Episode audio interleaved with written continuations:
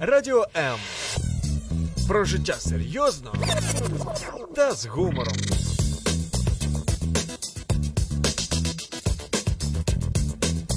Радіо М.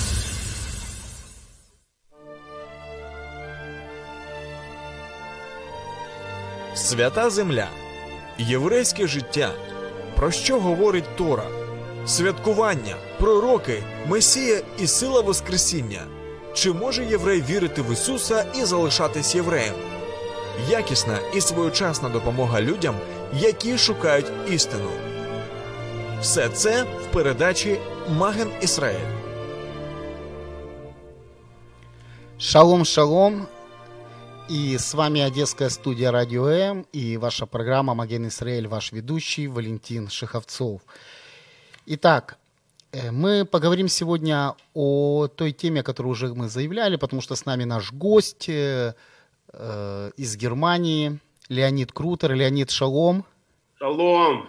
И мы поговорим сегодня об истории мессианского движения, о истории евреев-христиан и увидим, что же можно сделать, какие выводы можно сделать сегодня, глядя на эту историю. Я начну с того, что я зачитаю, вот, знаешь, вот интересно, такой каламбур получается, на радиоэфире я зачитаю фрагмент радиоэфира. Хорошо? Итак, Исторический факт. да, исторический факт. Интервью на израильском радио «Коль Исраэль» 4 сентября 1952 года. Я всегда сожалел, что Иисус Христос был отчужден от общины Израиля. Иисус не сделал ничего, кроме хорошего для еврейского народа. Он призвал к покаянию и Царству Божьему. Он соделал больше чудес и знамений, чем все пророки, бывшие перед Ним. Если наши раввины будут молиться Богу от всего сердца и читать Новый Завет, размышлять над прочитанным, я убежден, что Бог откроет их сердца, и они увидят Мессию, которого ждут. Это, написа... э, это, интервью было с э, раввином, который был главным раввином Болгарии, Даниилом Цианом. И о нем сегодня наша программа.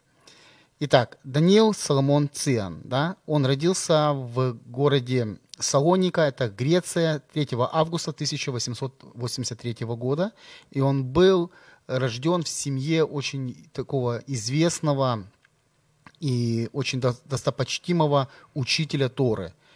И он э, с детства был воспитан в еврейской культуре, традиции, и мы видим, что по его еще истории, мы видим, что он вырос именно из, ну, то есть он, его называли, знаешь, светочем, и светочем Израиля на Востоке, на, э, в Болгарии. Ты завис. Слишком много информации. Алло. Я слушаю тебя. Да, я слушаю. А, я понял. Ну, вообще-то я думал, что мы с тобой будем вместе разговаривать и Я рас- слушаю тебя, да, я думаю. Я понимаю. Но, знаешь, вот просто когда много информации, иногда вот такой вот, ну, жалко, что вот если бы ты был в студии, мы бы видели друг друга, знаешь, вот так близко. Но спасибо, что у нас есть Zoom, что мы можем общаться на расстоянии. Ты сейчас в Берлине, я в Одессе, и мы можем говорить об истории, да, и вот сквозь призму вот этого исторического контекста видеть сегодня настоящее. Да. Это хороший. ты- то, что ты говоришь, это очень... м, То, что мы знаем, мы не все знаем еще, потому что все исследования идут, и много исследований должно произойти, потому что а, если посмотреть через современную сегодня историю, то ну, ну, мы, мы уже выросли, мы уже много знаем, с одной стороны, но с другой стороны мы говорим, что мы еще мало знаем, и еще нам надо много исследовать. И вот этот а, исторический, вот то, что ты сейчас поднимаешь, и то, что мы сейчас говорим, это а, очень, ну, такой, я бы сказал, такой с трепетом отно- я отношусь к этому, потому что многого, ну, до этого мы не то, что не знали, не понимали, мы вообще, э, вот этот разрез вот этих людей, которые ста- Ну, начали уверовать, Смотри, видишь, есть... были раввинами, были раввинами, и которые перешли или не перешли, а просто уверовали сверхъестественно. Сверхъестественно они уверовали э, в Мессию Иешуа, Иисуса Христа. Э, я всегда очень, то есть ты всегда так поправляешь и говоришь, что э, Ишуа это Иисус Христос, да. Они уверовали и пронесли эту всю веру через такое давление, через, э, через определенные обстоятельства своей жизни то это удивительный шаг. Потому что для нас, современных евреев, которые а, осовеченный, а, ос, ос, а, то есть Скажем просто много, ассимилированный, да? Ассимилированный, да. Ассимилированный. Да большинство сейчас отмечается же, это очень много э, отмечается, что а, вопрос еврейства стоит больше в национальной плоскости, да, чем э, в религиозной. И это очень важный пример для нас всех, как вот эти люди остались, будучи, а, будучи в иудаизме, но они остались верными и верили, продолжали верить в Иисуса как Спасителя. Заметь очень интересный момент. Мы, это очень уникально. Да, мы думаем стереотипами. Знаешь, у нас есть стереотипное да. мышление. И это стереотипное мышление порой говорит, знаешь, еврей, он не может быть верить в Иисуса, он не может быть христианином, потому что это не еврейская вера. Или наоборот, знаешь, там, если христианин принимает иудаизм, он становится не, не евреем, потому что... То есть еврей и христианство – это вещи несовместимые. И это стереотип, который навязывается определенными людьми, определенным кругом, понимаешь? Но глядя на жизнь, вот ты правильно заметил, что мы мало еще знаем.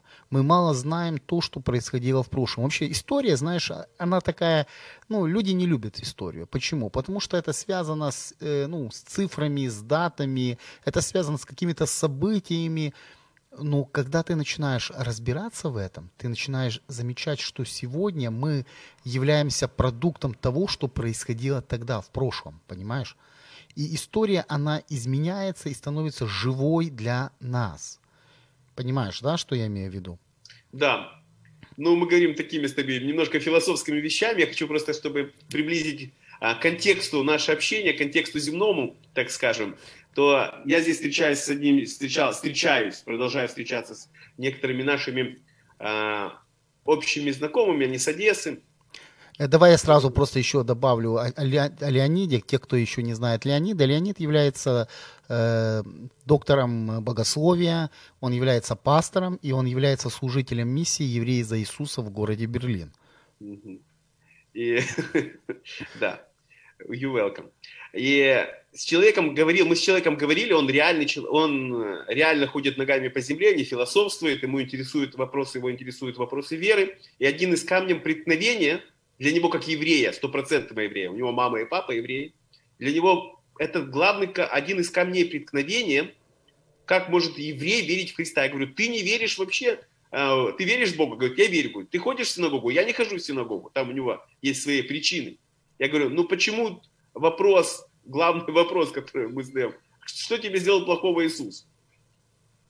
И, и он, человек и, говорит, и он евреи отвечает... не верят в Иисуса. Я говорю, откуда у тебя такая догма? И мы вот говорили, кстати, немножко э, говорили о Данииле, э, Сионе, о болгарском. Я говорю, вот болгарский есть был болгарин. Э, болгарский раввин, еврей. И он уверовал, говорю, он был и раввином, и верил в Иисуса. Это для него было просто, знаешь, таким, ну, как знаешь, а, толк, толкнула его, толкнула. Он говорит, что евреи? Я говорю, не надо смешивать христианскую культуру с верой в Ишуа, в Иисуса. И это был один из важных вопросов, который ты во всех своих передачах, я много слежу, поднимаешь, что культура – это вопрос культуры. Но вера – это совсем другое, это другой путь. Можно оставаться евреями, можно верить в Иисуса. И ты знаешь, это действительно важно, потому что нас слушают разные слушатели, разные, ну, знаешь, кто-то есть верующие, есть неверующие, кто-то на пути.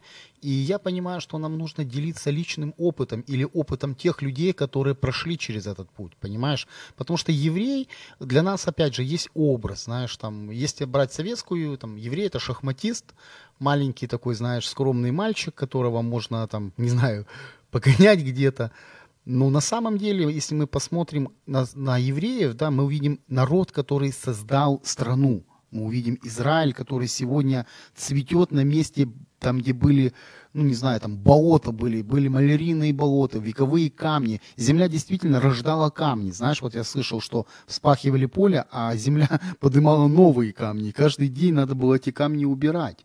И, да, и все да. это мы читаем в Писании, в Библии, да, которую многие, ну, кто-то скептически относится, но потом проходит время, и люди начинают видеть в этом действительно истину. И поэтому, ну, знаешь, основная задача нашей программы познакомить, конечно, с еврейской культурой, познакомить с еврейским э, историей, с праздниками, с такими людьми, как Даниил Циан, Рихард Вумбрат, но э, знаешь, еще самая, наверное, главная идея помочь людям что-то увидеть, знаешь, за пределами обычного мышления, обычного видения. Потому что мы рождаемся и мы живем, знаешь. Вот я вижу так, что утром, знаешь, встал, почистил зубы, кофе, на работу, э, потом э, что-то сделал, с детьми уроки сделал, лег спать, и вот так изо дня в день. Но жизнь-то не заключается в этом, понимаешь? Так же самое, понимаешь, к чему я все веду? Да. Опять я на философию перехожу. Да, ты переходишь, да. Но это правильный вопрос. А, действительно, когда мы, ты молодой человек, я вот просто хочу обратиться к молодым людям, а, совсем молодым, ты, ты не задумываешься, у тебя другие совершенно приоритеты становятся. Ты там думаешь о работе, о финансах, о друзьях, о каких-то отдыхах. Ты не задумываешься о вопросах веры. То есть, но когда переходишь ты барьер, э, это уже действительно ну, такой факт определенный, когда у тебя уже есть ты проходит этот молодой возраст, 35-40 там, и выше лет, ты начинаешь задумываться, а для чего я вообще живу?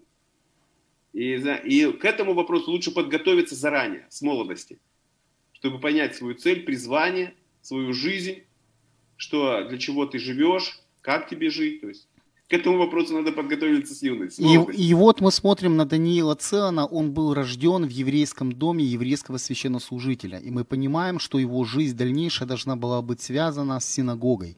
Он должен был быть тем, кто должен был продолжить свою традицию, ну, то, что делал его отец. Ну, это, это, это естественно. Да, это естественно для, для религиозной семьи, для тех, кто жил, родился раввинистической семье, религиозной, это естественное продолжение. Сын, э, если у тебя папа раввин, то ты будешь раввином. Итак, смотри. Это, так сказать, стопроцентный факт. Ну да.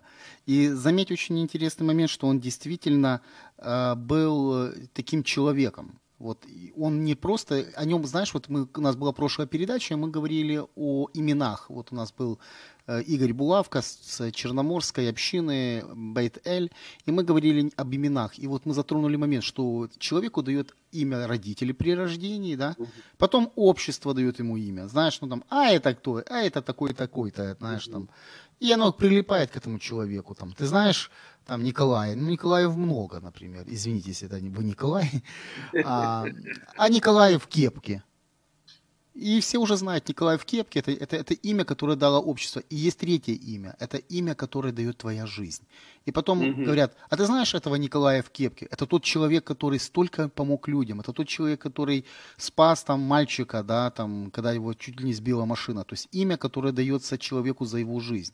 И вот, mm знаешь, э, ну... За его действия. Да, его действия. И вот э, человек, который провел рядом с э, Даниилом Ценом много лет, он пишет о нем так. «Человек морали и милосердия, как воспитатель и человек многих дел, почетный раввин, был хорошо осведомлен в Торе, Маше и Тор, ну, то есть и учении э, устной Торе, он был э, в учении Кабалы, то есть, то есть он имел глубокое понимание внутренних сущностей, он помогал многим людям сохранить семьи, он наставлял юношей на путь. Ну, представь, как, как, как, как хорошо человек о нем говорит. То есть, да. то есть имя у него уже было. Имя, знаешь, то есть, да. то есть в его... В смысле у него имя было, да, мог успокоиться. Ну, видишь, и самое интересное, мы просто поговорим немножко дальше о, о том, что сделал э, этот Равин в своей жизни потому что история очень уникальна, я думаю, что достойна каких-то голливудских фильмов. Но мы посмотрим на его жизнь. Итак, он родился в семье Равина, он закончил определенное учебное заведение, ну, потому что он все-таки сын Равина. И он э, начал служить, он начал служить и своему народу. И одно из призваний, мы с тобой как-то, у нас была беседа, и мы с тобой говорили, помнишь, о призвании Израиля, да?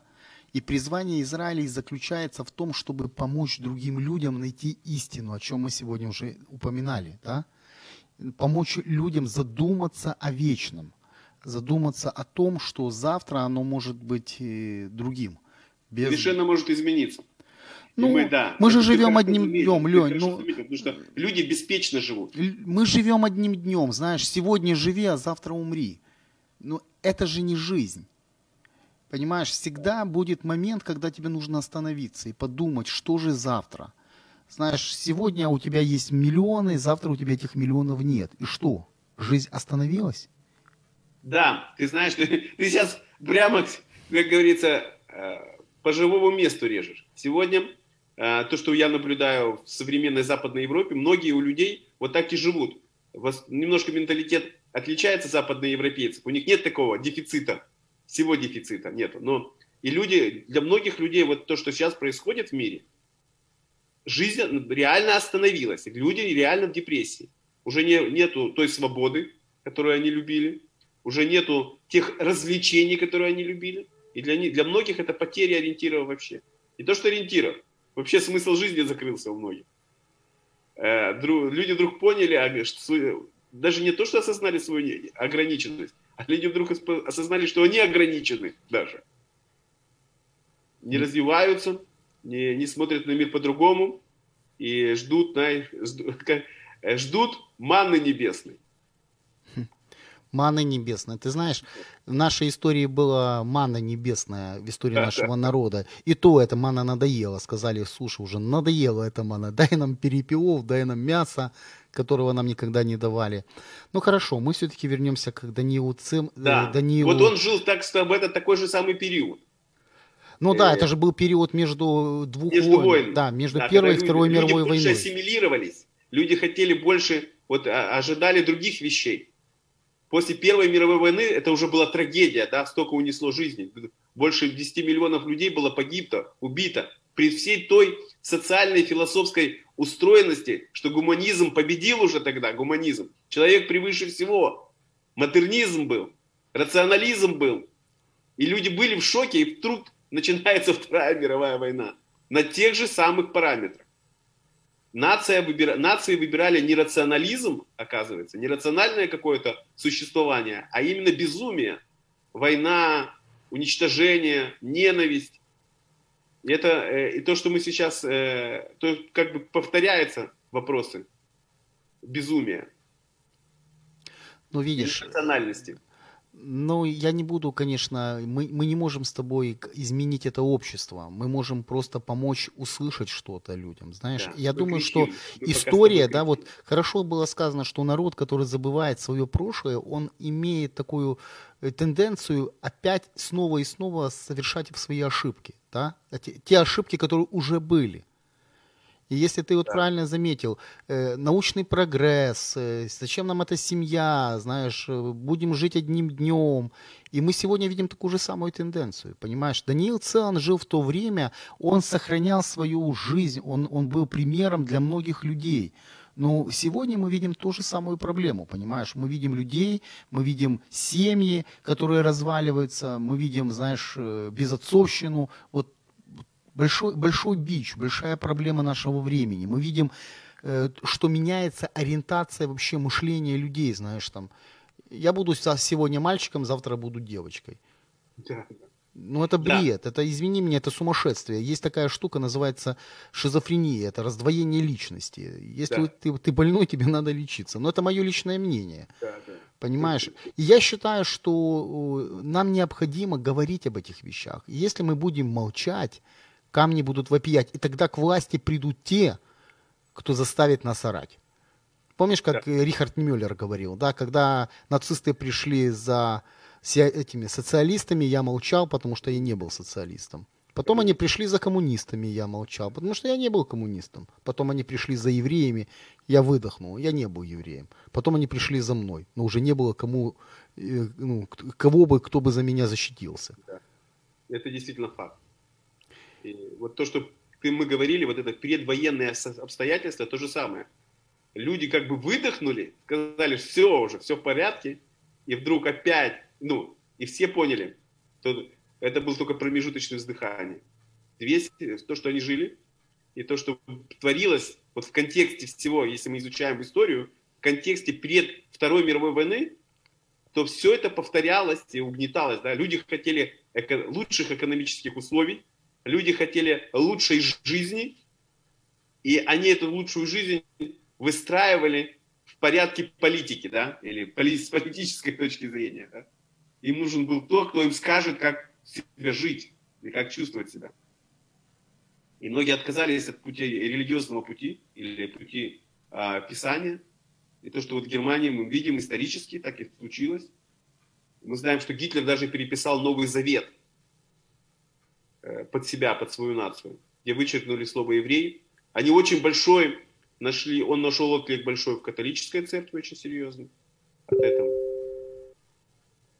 И поэтому ему дали такую, так сказать, у него было большое влияние на ситуацию. И то, что вот родились такие люди, Господь специально, я думаю, готовил таких людей. Вот, да, ты знаешь, вот сам Даниил Целан, очень интересна его судьба. Когда он переехал уже в Болгарию из Греции, из Салоников, да, он переехал в, в Болгарию, в Софию, город София, да, он стал одним из основателей, одним из основателей такого движения Шамбан, Шаман Шамрей. То есть это было движение сионистов, это было движение тех людей, которые помогали возродить государство Израиль в Палестине, да, тогда была еще называлась Палестина, подмонтатная, да. ну, она еще была, по-моему, да, она еще была уже а, английская была, Великобритания. Да, да, юрисдикция, да. И он написал более 12 книг Э, в которых он рассматривал традицию, семейные отношения, праздники. Он являлся главой э, раввинистического суда, то есть люди с проблемами приходили к нему, чтобы он помог решить проблему, да. То есть да. ты понимаешь, вот действительно, если посмотреть на его жизнь, это личность, это человек, который состоялся, это человек, который был уважаемый в обществе, да. И я, когда готовился к передаче, я нашел, вот так вот, знаешь, вот так бывает случайно. Я зашел на один сайт, болгарский, в Болгарии есть такой оцифрованные старые болгарские газеты, знаешь, вот э, в тех времен. И я там случайно нахожу именно, вот именно э, Даниил Цен, э, там один раввин э, Софийской синагу, э, синагоги, э, Светоч науки и мудрости. Это мирская газета пишет. Это люди, которые, скажем, э, ну, обыкновенные, а, а, ну, понимаешь, да, саму идею? Да. То есть его признавали, кто он есть. Почему я об этом говорю сейчас? Потому что история Даниила Цена, она действительно уникальна. Она уникальна тем, что он стал одним из тех, через кого было предовр... ну, как бы остановлено уничтожение болгарского еврейства. Да. И к этой истории мы сейчас и подходим. Да, давай. Это очень важно. Болгария, она была столи- сателлитом, то есть она была союзником нацистской Германии во время Второй мировой войны. И это мы знаем. И, э, то есть, мы помним, да, и что нацисты, они поставили, ну, как бы факт уничтожения евреев на первое место. Еврейский вопрос, так называемый, да? И они пришли к тому, что евреев надо уничтожать.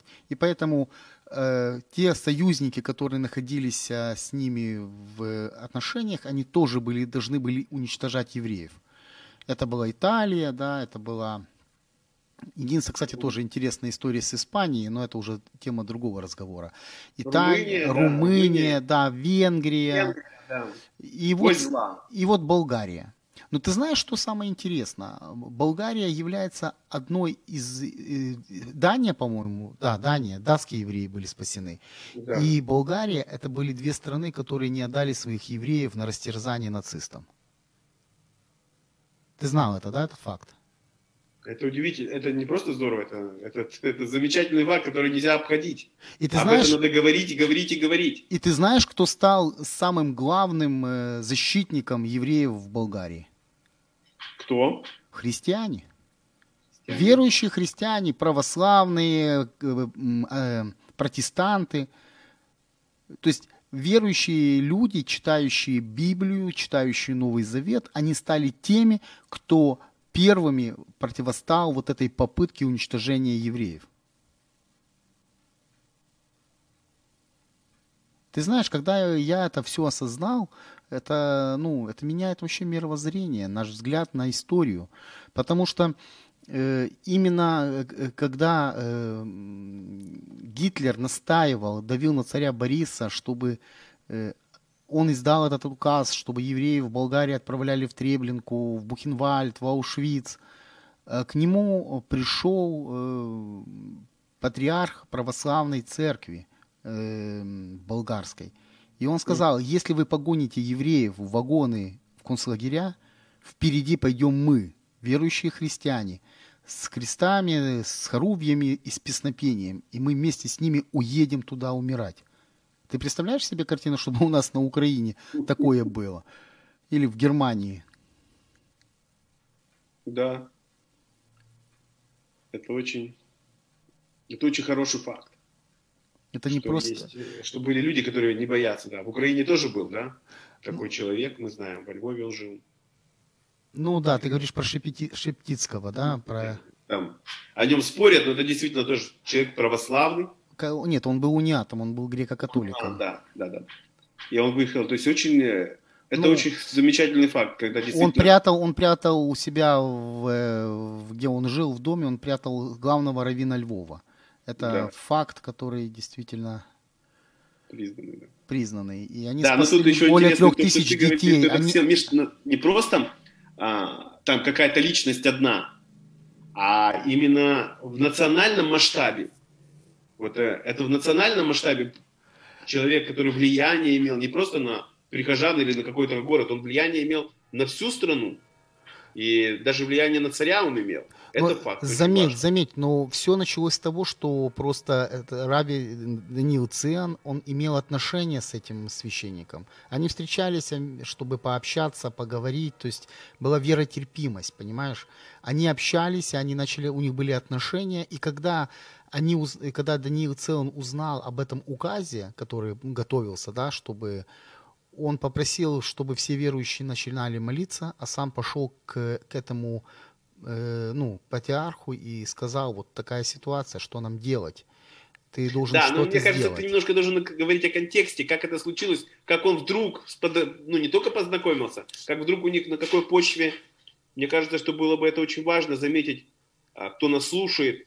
Вопрос, э, это же не с бухты-барахты родилась э, Дружба, да? Знакомство, дружба. Хорошо, Это давай хорошо. тогда ты и... Ты это знаешь. Тебе Ты и микрофон. знаешь. Поэтому контекст, а, контекст всего этого, то, что в Болгарии это зарождалась дружба а, не, не, с, не во время войны, а до войны еще начиналась эта дружба.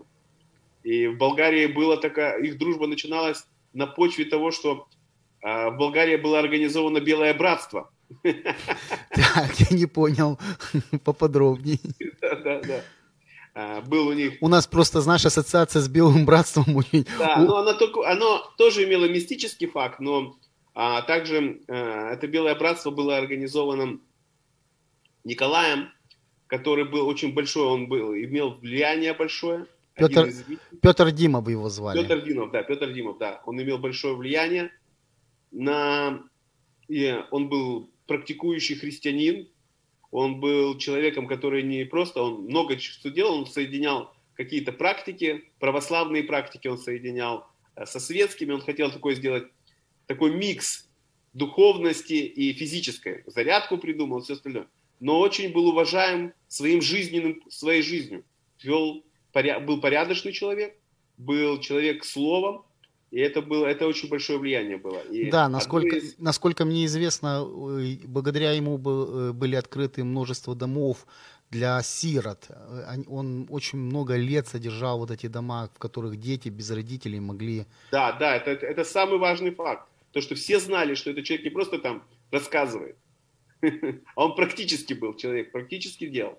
И вот на этом фоне а, и Да- Да- Дани- Даниил, и они сошлись, э, были позна- познакомились, он узнал о том, что это человек вегетарианец, тоже как бы по большому счету тоже соблюдает кашрут, и он услышал многие вещи от а, Николая.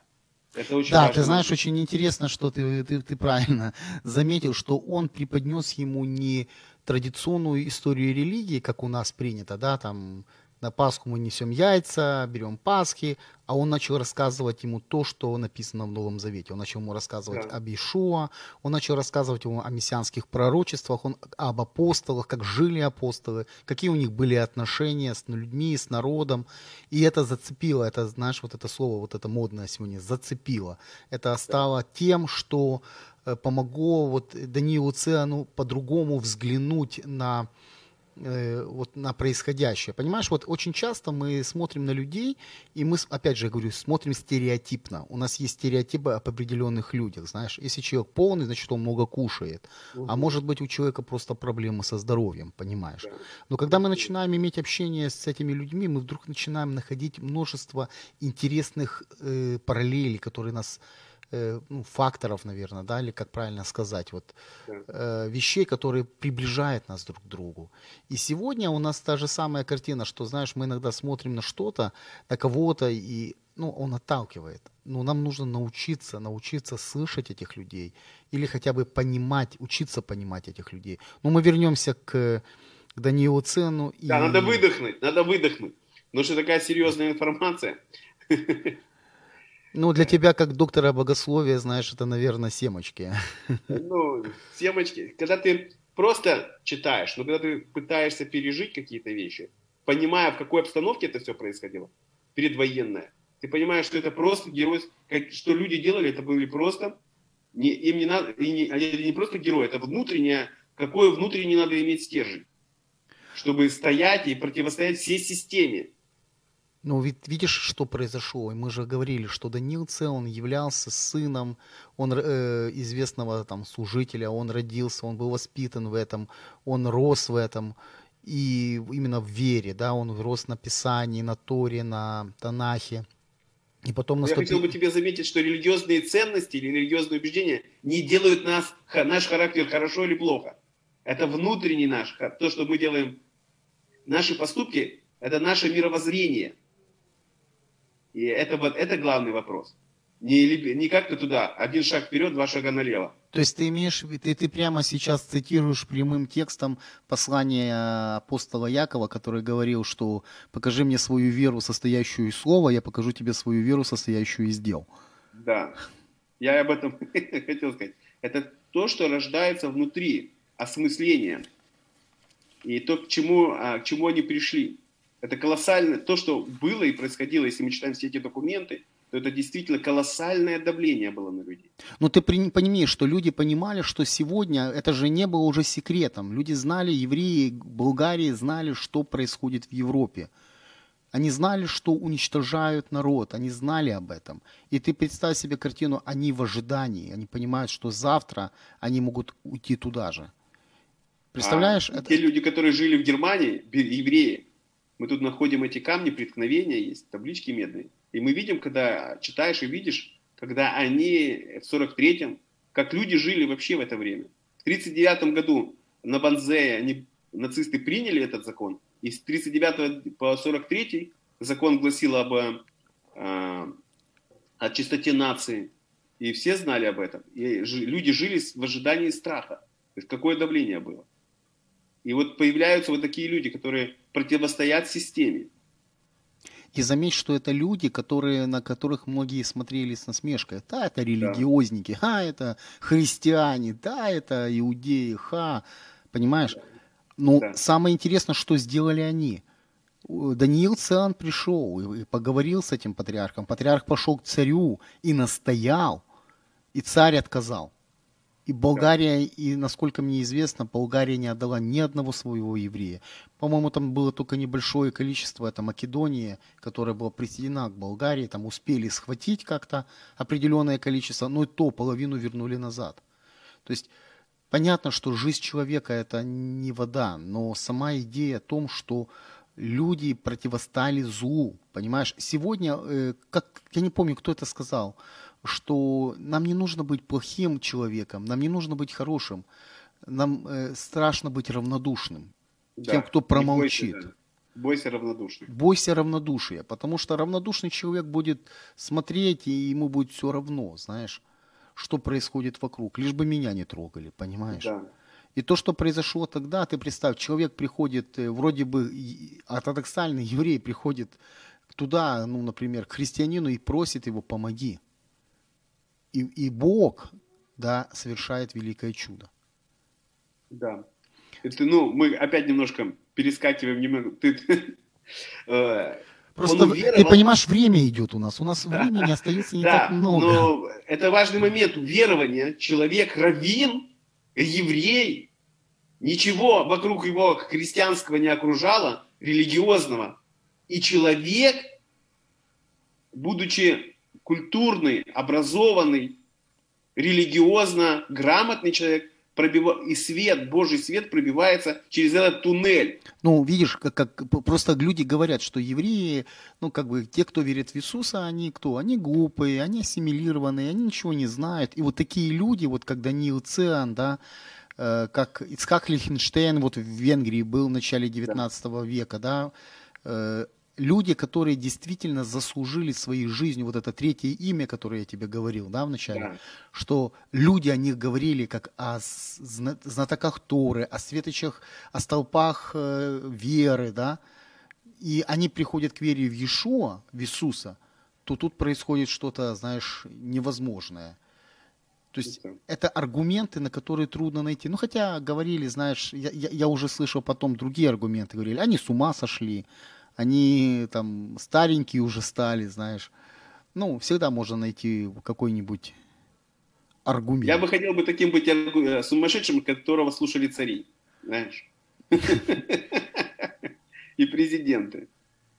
Потому что перед тем, э, это он пишет то, что мы знаем исторически, это только маленькие фрагменты. Он пишет, что перед тем, как пойти и говорить с царем и писать, он получил откровение – он увер... не просто уверовал, он имел личное, он получил откровение от Иисуса, от Иешуа, как он его называл. И он получил откровение, что ему надо пойти и говорить. И он имел, это были слова не просто слова человека храброго, это слова, которые был человека, который услышал то, что говорит Господь. Вот знаешь, я вот думаю, что мы всегда, вот наша передача, она и, ну, как бы, не то, что она иногда заставляет думать людей. И вот, знаешь, я бы, вот если у вас есть такое желание поговорить о чем-то вот дальше, узнать что-то больше, и вы находитесь в Берлине, и вы русскоязычный, вы можете встретиться с Леонидом. Напишите в личку, напишите в комментариях, и мы обязательно найдем возможность встретиться с вами. Я думаю, что Леониду будет что вам рассказать. Я знаю Леонида много лет, это настоящий одессит – мы его специально в Германию отправили, чтобы там люди правильно начинали думать. Ну, это шутка, конечно, но сама идея в том, что если вам нужен ответ, я думаю, что вы всегда сможете найти. Э, встретиться, пообщаться и увидеть новый горизонт. И то же самое, если у вас есть вопросы по еврейской культуре, по, по вообще евреи, христиане, евреи, верующие в Иешуа, вера в Бога, правильно ли говорит Писание, вы можете написать мне, если вы в Одессе. И мы с вами обязательно встретимся и пообщаемся. Но давай мы вернемся к Даниилу Циану. У нас осталось совсем немножко времени. Даниил Циан э, переезжает в Израиль. Заканчивается, завершилась Вторая мировая война, и Даниил Циан переезжает в Израиль. И вместе с ним переезжает практически вся еврейская община Болгарии. Он с ними, да, переезжает. Да. Самое удивительное, что переезжают они в самый один из самых любимых городов Израиля, в Яфа, в центр Израиля. Это который сейчас Тель-Авив, Яфо. Это, ну, Тель-Авив, Яфа, так и называется, все знают, да? Ну, раньше же начиналось, был Яфо, потом да. был рядом Тель-Авив, да то, что мы читаем в Писании, да? Да, Яфо, прекрасный, красивый, да, да. вожделенный для глаз. Куда приехал Иона пророк, чтобы сбежать. Да. Сделать эмиграцию он хотел. Ну, он хотел совершить Ериду, а получилось. Алия. Алия, да. Хорошо. Да. И вот и он, он приезжает, да, туда. И это не его, он приезжает, и все знают а, он не скрывает свою веру в Иешуа. Не, не, не самое, да, да это... он не скрывает, ему предлагают, ему предлагают э, быть, равен, э, быть главным в раввинистическом суде в, в, в Тель-Авиве. да. То есть ну, это... То, что и в Болгарии он был один из участников Байдина. Да, Байдин это, так, э, это дом суда. Дом суда, да. Самый высший суд, он решает. В Израиле до сих пор он остался высшим религиозным и светским. То есть через него выходят в основном все постановления и законы. И вот он приезжает в Тель-Авив, и ты знаешь, ой, в, он приезжает Яф. в Израиль, в Яфу, и ты знаешь, очень интересный момент, и я провожу тут параллель э, именно с тремя людьми. Я провожу параллель с Абраамом Полоком, который уже в то время тоже был в Израиле, он был евреем, верующим в Мессию, и с Йосифом Рабиновичем, который был задолго до него в Кишиневе, да, он основал первую общину официально признанную государством евреев-христиан, да, которая называлась Ехудим Мишихим Бней Берит Хадаша, Дом израильтян Нового Завета. И он идет молиться на Илионскую гору. То есть Даниил целый уже читает Писание, читает Новый Завет, и вот он идет молиться на Илионскую гору. Так же самое, как и Рабинович, так же самое, как и Аполлок. И там происходит вот эта встреча уже, которая до конца уже, знаешь, вот ставит как, не знаю, как встреча Павла, например, на дорогу в Дамаск, да? Да. То есть они понимают, что им нужно, ну, говорить об этом открыто, четко и ясно. И я вот вначале зачитал вот это интервью, которое было, он рассказал свою историю на государственном радио Коль Израиль. Это, это, это радио, государственное радио, которое вещало на весь Израиль. И вот ты представляешь себе, Равин приходит на передачу и начинает рассказывать свою историю и говорит, я уверовал в Иешуа, я уверовал в Иисуса Христа. Ты представляешь, какой был эффект? Да, да. Эффект был разорвавшейся бомбы. Его сразу же обвинили в том, что он сошел с ума. Я же тебе еще об этом уже говорил, что он стал старым, извините, маразматиком, что, ну, и множество множество эпитетов, что он продался, что он... То есть еще вчера его хвалили, предлагали быть главой Байдина, да. а сегодня уже его гонят. И говорят, мы не хотим с тобой иметь никаких дел. Да, я вот нашел фразу, которую, когда его судили, когда его привели на суд Байдина, суд а, раввинов, когда узнали, что он верит в Иисуса, его вызвали, его предупреждали, его даже предупреждали, что он, он может верить себе тихо. Верь себе, но и пусть никто не знает. Как многие сейчас говорят, верь, но быть э, сам по себе верь, другим не навязывай. И вот он, он отказался. У нас, пять, человек, у нас пять он минут. отказался, его привели на суд, в кровенесический суд, и он сказал, я бедный и слабый, преследуемый и уязвимый, но Иешуа победил меня. Я новый человек. Он почитает меня. Он избавил меня. И я с большой любовью, э, э, с большой любовью любит он меня. Каждый день хитрый дьявол стремится захватить мою веру, а я держусь за своего поклонника Иисуса. Ну, ты видишь, э, то есть это очень важно, что человек все-таки осознал себя тем, кем он есть на самом деле. И ты знаешь, это дальнейшая... веры, да. Да, его дальнейшая жизнь была тоже интересной. Он пытался начинать э, общину там э, евреев, христиан. Ну, ты понимаешь, что после Второй мировой войны это было сделать очень сложно, потому что у всех ассоциация христиане равно убийцы. Да. Ты же понимаешь. Но сама идея в том, что Почему мы говорим об этих людях? Почему мы стараемся рассказать об их жизнях? Э, вот проекция на сегодняшний день. Мы видим, что эти люди имели мужество согласиться с тем, что есть, да, с неизбежным. Они принимали Бога, они верили, они становились, принимали Иешуа как Мессию, и, знаешь, их жизни менялись. И вот сегодня, может быть, кто-то сегодня, знаешь, нуждается в помощи, кто-то имеет нужду, я знаю, что есть такое место – это, есть, это Бог.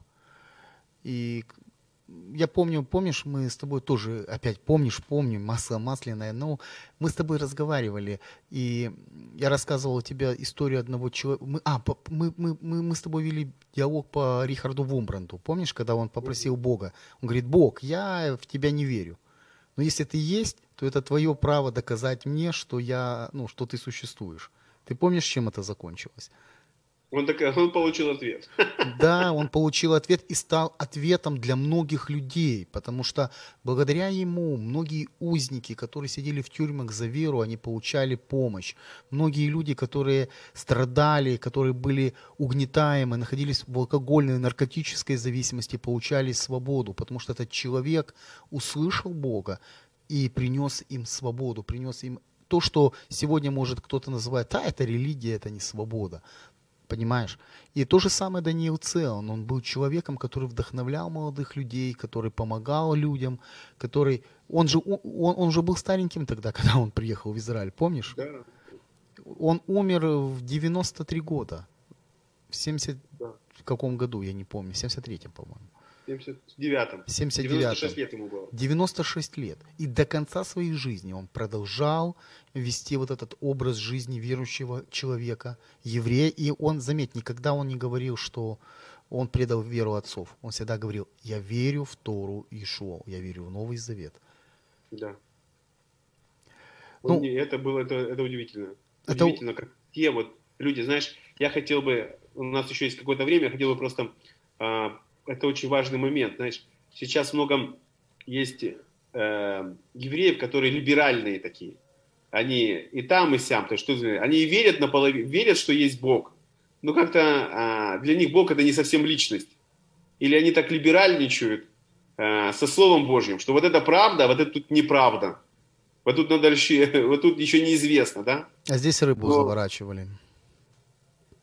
Но это очень важный факт, то что если люди, мы, как Бог даровал нам Тору, Бог даровал нам, как нации, Бог даровал нам Слово Свое, не для того, чтобы мы сами сомневались в этом Слове, но Бог даровал нам, потому что наши отцы, те люди, которые взяли, они верили в полноту Божьего Слова, что это Слово от Бога, не часть Слова Божьего, а все, вся Тора, Новый Завет, все это от Слова Божьего.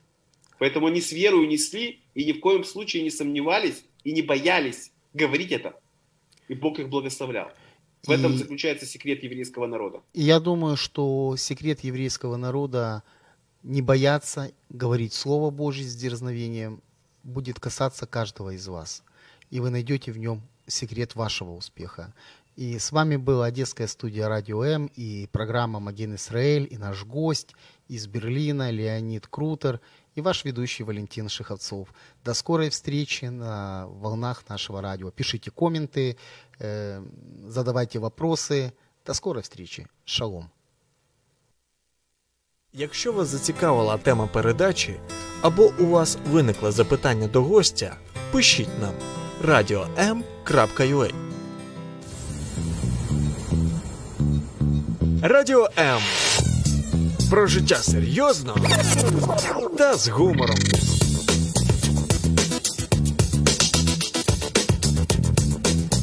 Радіо М. Якщо вас зацікавила тема передачі